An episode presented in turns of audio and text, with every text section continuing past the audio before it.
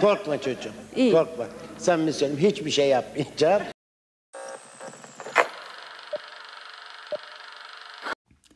Merhabalar abilerim, ablalarım, evlerinde oturan ve sevgiler tüm ev gençlerine. Şu anda Lokum gibi bir bölümü dinlemektesiniz. Ben Ater. Karşımda da benim çok sevdiğim bir arkadaşım. Buse Lokum var karşımda. Buse nasılsın öncelikle? Sen nasılsın? İyiyim, iyi diyebilirim. Yani son dönem biraz e, kendimi Karadeniz'de hamsi popülasyonu tüketen ve fatura Yunuslara kesilmiş gibi hisseden Yunuslardan biriyim ben de açıkçası son dönemde öyle şaşkınım ama onun dışında iyi diyebilirim yani. Bir şekilde yolunda devam ediyor her şey. Ben şu an kendi annemin evindeyim, annemin yanındayım. Sen de İstanbul'dasın. Evet. Aynen öyle. Yani bu konuşmayı hazırlamadan önce elbette kendi içimize sorular düşünüyorduk ve bir şekilde ben de giriş kendimi hazırlamak istiyorum. Sen yeni mezun aslında e, okul hayatını tamamlayıp kendi bağımsız kariyer yolunda ilerlemeye karar ver. Yani öyle bir evr- evrimin içindesin şu anda ancak çok da komik, tuhaf olaylarla birlikte bir şekilde bir adaptasyonun da olmadı. Onu merak ediyorum aslında en başında. İş nasıl devam ediyor yani şu an için? Senin nasıl gidiyor? Ee, şimdi şöyle oldu. Biz Mayıs ayında mezun olduk. Sonrasında zaten e, aile yanındaydım. Ben de Babeski'deydim biliyorsun. Hı hı. Ee, böyle bir süreçten sonra bir dört aylık falan bir süreçten sonra artık İstanbul'a tekrar dönme kararı aldım. Ee, çünkü aile evinde de zaten baş, baş edilebilir gibi değildi. Sonrasında e, geldim ev arkadaşlarımın yanına eve tekrar geldik İstanbul'a hepimiz toplaştık. Hı hı. Ee, ama mezuniyetten sonra gerçekten o gelen boşluk bambaşka bir şeymiş ve bu kadar zor bir süreç olduğunu tahmin etmiyorduk açıkçası. Çünkü hepimiz çok güzel puanlarla ki ben fakülte birinciliğiyle mezun olmuşken hiç bu şekilde bir e, şey beklemiyordum. Bu distopya gibi bir şey oldu bizim için gerçekten.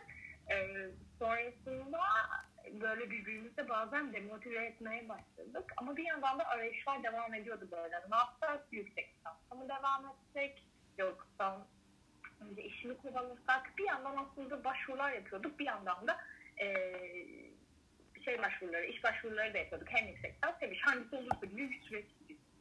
Ama Evet. iş başvurularından yana sıfır geri dönüş yani sıfır geri dönüş. Biz orada bir tökezledik dedik ne oluyor hani e, iyi puan e, çok iyiyiz eğitimciyiz falan derken hiçbir yerden geri dönüş olmamak gerçekten çok kötü olmaya başladı bizim için. Sonra bir yandan dedik ki tamam iş olmuyor mu yüksek lisans olsun o zaman. Sonra yüksek lisans başvuruları yaptık. Devlet üniversitesi için gerçekten o kadar zor ki devlet üniversitesinde bir yüksek lisansa girmek Evet. başvurular bir kere çok fazla, değerlendirmeler, mülakatlar bir sürü sürecin içinde. Ben sadece devlet üniversitesine başvurmuştum. Oradan da geri dönüş alamadık. Yani olumsuz geri dönüş aldık açıkçası. Hayaliyle biz böyle bir dibe düştük yani. E, iş olmadı, e, yüksek lisans olmadı. Dedik ne yapacağız? Sonra e, tekrar iş bakalıma döndük. Bakıyoruz bakıyoruz yok. Sonra bu sefer herkes yani kendince işler bulmaya çalıştı. Madem alanımızla alakalı olmuyor, Evet. eee, bir okulda psikolojik danışman olarak madem çalışamıyoruz şu an pandemiden dolayı ya da madem camlarda ya da herhangi bir yerde çalışamıyoruz ne yapacağız? Kendimiz yapabildiğimiz işlere bakalım dedik ve böyle yeni bir kavram var oyun ablalığı diye. Aslında böyle çocuk bakıcılığının daha eee, düşük bütçeli eee, daha Hallice eee, bir hali. az para vereyim mezun olsun. Efendim? Hallice bir hali yani gibi böyle. Kesinlikle az para vereyim ama lisans mezunu olsun. Hem cep harçlığını çıkarsın. Bir, bir durum var ortada. İlk baş bunu bu kadar kötü algılamamıştım. Ben bir sürü yere başvuru yaptım. İlan açtım. Her yere ilan açıyorum böyle. Oradan da böyle bir geri dönüş gelmedi. Ben artık ne oluyor ya falan yapıyorum. Sonra bir, bir geri dönüş aldım. Dediler ki eee, böyle böyle bir 5 yaşında bir çocuğa bakacaksın. O dedim tamam güzel yani 5 yaşında bir çocuk ne olabilir ki falan böyleyim. E, işte eğitici oyunlar İngilizce. E, dedim tamam. Neyse ben gittim. Ama şokum yani. Hani ben onun işte kahvaltısından tutun da işte en son artık kaka temizlemeye kadar bir girdim. evet. Ve dedim ki hayır hayır ben 4 sene bu yüzden okumadım 4 sene bu yüzden en yüksek puanla mezun olmadım falan gibi bir, bir sancının içerisinde buldum kendimi ve dedim ki ben bunu yapamam. Bir yandan arkadaşım da diyor ki ya burada sonuçta para alacaksın. Hani bir yandan da boş kalmamış olacaksın. Ne olacak? Ama yok yani ben hani istediğim pa- önce para odaklı bakıyorsun. Ya o kadar boşluktasın ki parası olsun ben ne yaparsam yapayım diyorsun ama öyle de değil. İşin içine sonra dedim ki yerim parasını dedim ve e, çıktım yani bir şey uydurdum bir bahane uydurdum ve çıktım. Sonra dedim ki tamam bu iş de benim için kapandı bitti. Şu an zaten kendi alanımda bir şey yapamıyorum. Derken böyle sürekli bir şeyler aramaya, bir şeyler yapmaya çalışıyorsun. Geri dönüp gelmemek yeni mezunlar için çok çok daha kötü yani. Evet. Çünkü hep böyle ben bir umutla mezun olmuştum. Ama çok Çok aksi- demoralize ediyor insanı.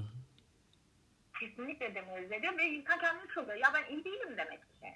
Ya yapamamışım ben demek. Yani ben dört sene okudum. Ya ne yaptın? Okudun da bak ne oldu gelmiyor iş gerçek hayat. Hani para yok kazanamıyorsun evdesin. İstanbul'dasın, ev arkadaşlarınlasın, aileler bir sefer baskı yapmaya başladı. Boş boş neden duruyorsun İstanbul'da gibi? Dönün Evet. o zaman burada bir şeyler bakın o zaman. Ama biz İstanbul'a öyle bir adapte olduk ki burada bir hayat kuralım istiyoruz. Çünkü oraya geri dönersek biliyoruz ki bir daha belki gelemeyeceğiz buraya. Evet aynen öyle. Ve o yüzden yalanlarla, dolanlarla, bahanelerle sıkı sıkıya burada şu an dört kişi beraber yaşamaya çalışıyoruz ev arkadaşlarımla.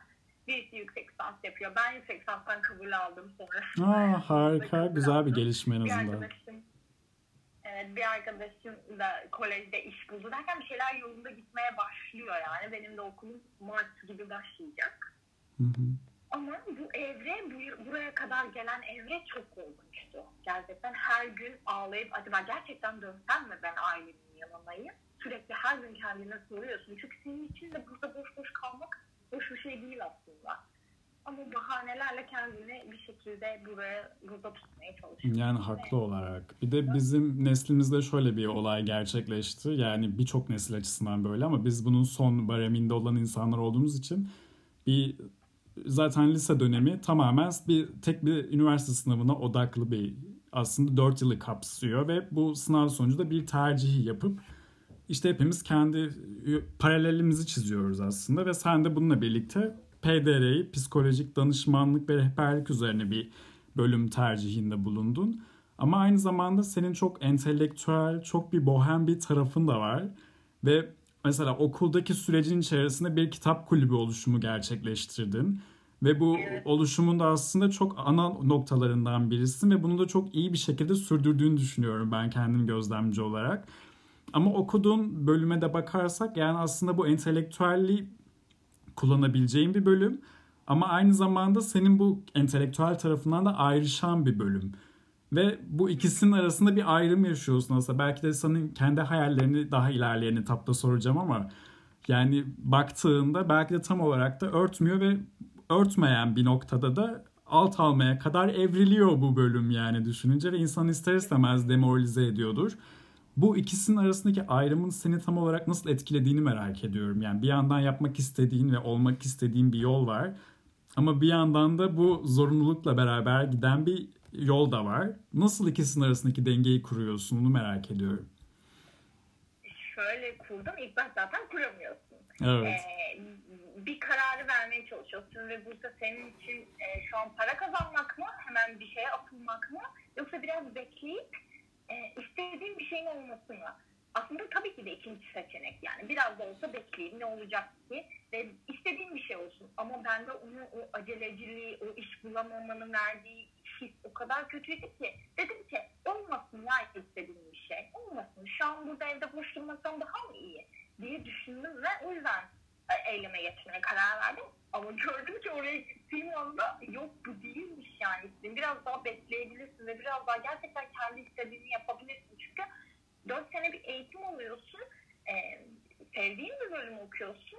E, ve sonunda bununla uğraşmamak çok kötü et- etkiliyor insanı yani. Evet. O yüzden ilk o dengeyi kuramıyorsun. Ne zaman deneyime sahip oluyorsun. Gidip de gördüm. Belki ben oturduğum yerden ya ben bu oyun ablalığını yapsam, yapsam mı, yapmasam mı, parası çok iyi değil ama bir deneyeyim mi, denemeyeyim mi? Ben hiç denemesem hep, hep e, şey yapacaktım. Bence bir suçluluk olacaktı kendimde. Ama şu an bunu denedim ve diğerine karar verdiğimi gözlemliyorum. Yani tamam biraz daha bekleyebilirim ama istediğim olsun. Çünkü istediğim şey bu değil. Hı hı. Bu şekilde ilerledi benim için yani. Hani denemek gerçekten sadece deneyim sahibi olmak yetti. Çünkü onların dışında hep bir içlemleydim. Yapsam mı yapmasam mı? Evet. Deneyip olmadığını görmek aslında daha iyi oluyor. Evet bir de aslında şöyle de bir e, gerçek var. Yani bu sürecin içinde aslında hepimiz kendimizle olan ilişkilerimizle geliştirmeye başlıyoruz. Yani şu an ikimiz de 22 yaşında Türkiye sınırları içerisinde yaşayan iki bireyiz aslında. Aynı ortak paydayı paylaşıyoruz birbirimizle. Ama bir yandan da 22 yaşıma geldiğimde artık şeyi fark etmeye başladım zamanla kendimde. Bir de herhalde son dönemdeki kırgınlıklar, işte hayatın bu kadar dargın düşürmesi veya bu dünyanın şu anda bu kadar zorlayıcı şartlar altında devam ediyor olması. Artık güne uyandığımda dişlerimdeki sarı lekeleri sevmeye başladım. Saçımın şekliyle bir barıştım. Ne bileyim burnumun üzerindeki kırıklıkla biraz daha böyle anlaşabiliyorum diyeyim. Ya da koltuk altımda biriken terle birlikte mutluluk mutlu olabiliyorum. Artık böyle sürekli bir savaş altında değilim kendimle. Ama bir yandan da ister istemez dış faktörler, bu senin de arasındaki kırıl, kırılımlar, yaşadığın süreçle ilgili kendinle bağlarını etkiliyor ister istemez ve dediğin gibi bir noktadan sonra kendinde bir sorgu suale geçiyorsun. Neyi doğru yaptım veya neyi eksiğim yani. Ama belki de gayet doğru adımlarla ilerledin ve eksiğin de yok ama şartlarla bu yüzden sınır dışı ediliyorsun. Kendinle ilişkini merak ediyorum bu evre içerisinde. Kendini daha sevebildiğin bir noktada mısın yoksa kendinden daha uzak düştüğün noktada mısın? Nerelerdesin? Şu an İstanbul'dasın bunu biliyorum ama sen neredesin?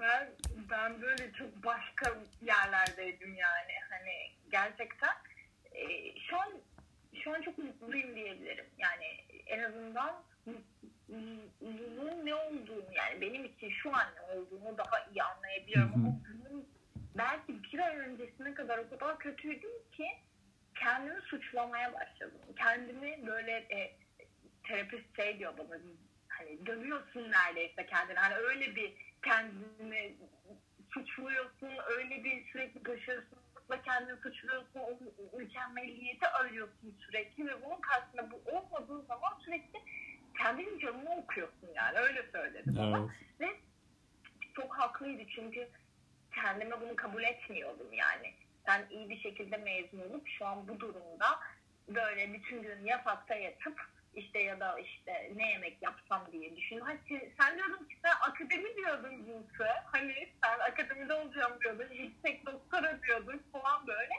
Hani şeylerini de sorguluyorsun. Hayallerini de sorgulamaya başlıyorsun. O yüzden ben kendime çok hani böyle kötü davrandığımı şu an anlayabiliyorum. O an diyorum ki zaten başarısızsın bu sene. Yapamadın işte. Bak gör yapamadın. Sen yapamadın. Bak insanlar çalışıyor. Bak mezun olup senin sınıf arkadaşların mezun olmuş çalışan yapıyorsun falan diye çok sorguladım yani. İçindeki ama sabotajcı şimdi, çıkıyor yavaş yavaş.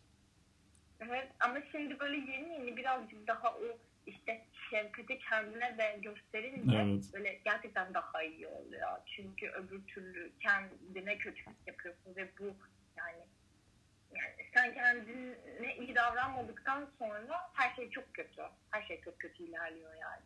Anlıyorum. Kesinlikle öyle. Dediğin gibi.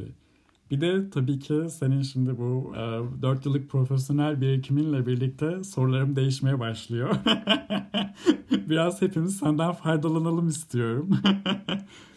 bizim önümüzdeki anneler babalar diyor ya bu nesil sevmeyi bilmeyen bir nesil. Hani bizim zamanımızdaki aşkları bilmiyorlar vesaire işte ne bileyim sosyal medyadan oradan buradan böyle bir sevip hızlı yaşayıp hızlı öldürüp tamamen bitiyor bunların ilişkileri ama ben çok da böyle olduğumuzu düşünmüyorum açıkçası. Yani e, belki genelimiz böyledir. Belki gerçekten medya, yüksek teknoloji etkiliyordur yaşam dilimlerimizi bilemiyorum ama kimileri de çok büyük kırıklıklarla gidiyor içimizden. Kimimiz yani geçen bölümde de bunu konuşmuştuk. Bir iletişim aksaklığı var aramızda yani ve birbirimize sürekli kapalı kartlarla oynuyoruz diye. Ve bu da ister istemez benim de mesela şu anda bağlarım çok kuvvetli değil yani kendimle de öyle karşımdaki insanlarla da öyle hangi sıfatla olursa olsun ilişkilerim ama bir şekilde de bu durumdan hayatta kalmayı öğrenmemiz gerekiyor diye düşünüyorum. Kalp kırıklıklarıyla mesela nasıl başa çıkabiliriz? Bizim neslimizdeki problematiklerden biri olarak yani nasıl yalnızlıkla biraz daha aramızı iyi tutup bu durumları biraz savabiliriz diye bir soru sorayım sana. Tamam güzel bir soru ama öncelikle ben 4 sene okumama ve mezun olmama rağmen e, söylediklerimin böyle tamamen benim fikrim Evet. olduğunu söylemek istiyorum. Asla böyle teknik hiçbir yanlış da olabilir. Evet. Yani yanlış bir şey de söyleyebilirim. O yüzden sadece kendi düşündüm ve tabii ki lisanstan öğrendiğimiz birkaç şeyi kendimizde uyguluyoruz evin içinde. Böyle kendimize ölçekte uyguluyoruz. Aa bak böyle diyoruz ama e, bu konuda kendi fikrimi e, önce hani söylemek istiyorum.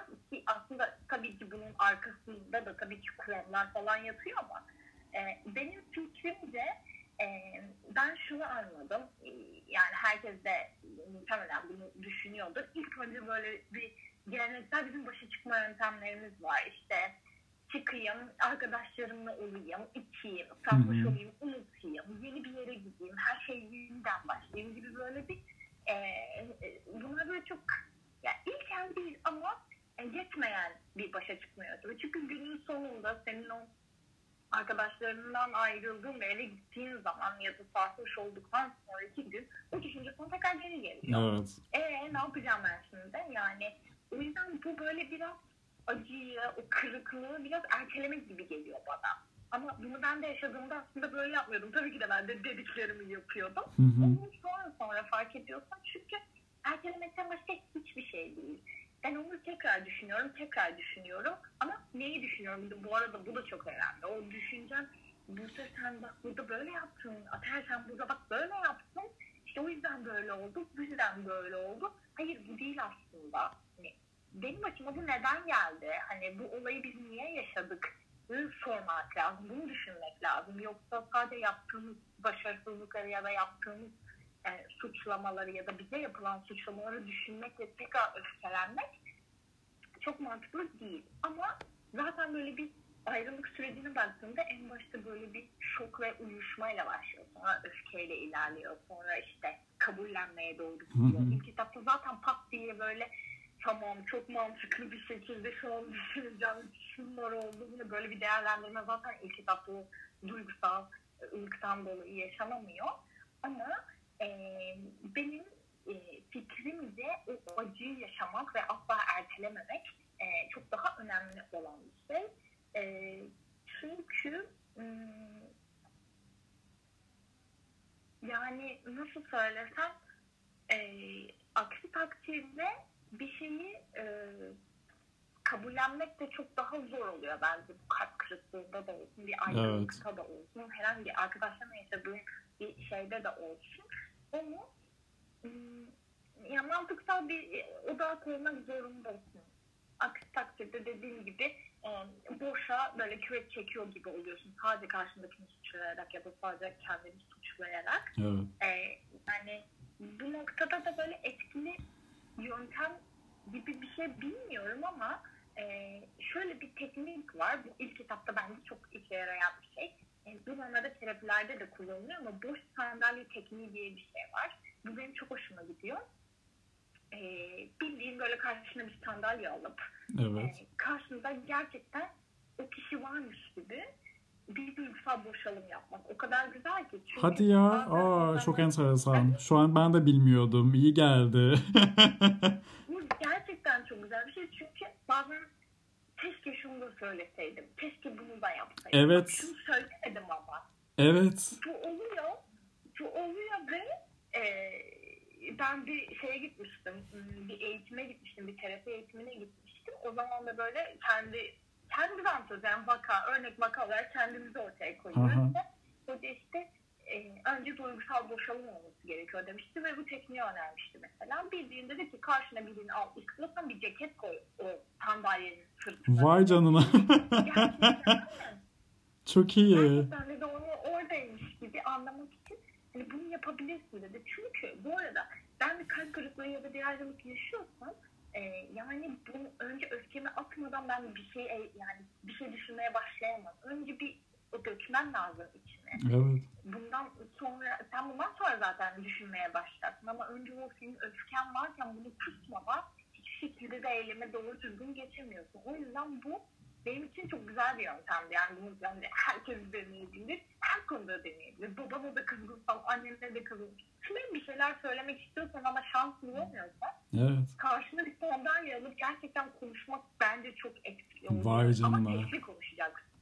İçinden değil yani. Sesli konuşacaksın, ağlayacaksın. O Ah. Neler neler. Duygunu boşaltmak istiyorsan o şekilde ve bence kesinlikle çok etkili bir yöntem diye Etkili gerçekten. Vay ben de şu an kendimi böyle bir o zihnimde yarattım o anı. Vay. Bu, denenmeli yani. Evet çok güzel bir yöntemmiş bu arada. Teşekkür ederim gerçekten paylaştığın için böyle bir şey. Dediğin bir de çok doğru. Çocukçu teknikler arada söylerim sana.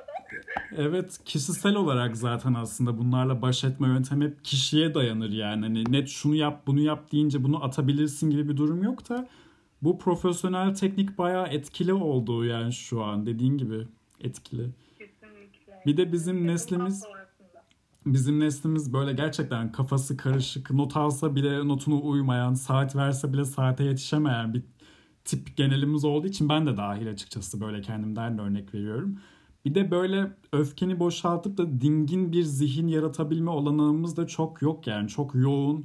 Sen de mesela şu an İstanbul'dasın ve çok yoğun süreçlerin içine dahil oluyorsun ister istemez şehir hayatında. Böyle olunca da dediğin gibi veya dingin bir an yaratabilmemiz çok mümkün değil. Hatta PDR okumana dahi terapiye gitme ihtiyacı hissedip terapide kendini dökmek gibi bir yola da giriyorsun. Yani böyle bir alternatif yaratıyorsun kendine. Aslında sıradaki sorun bu şekilde. Benim mesela bu soracağım sorunun cevabı kendime sorduğumda öncesinde dingin bir zihin için ne yapmam gerekiyor?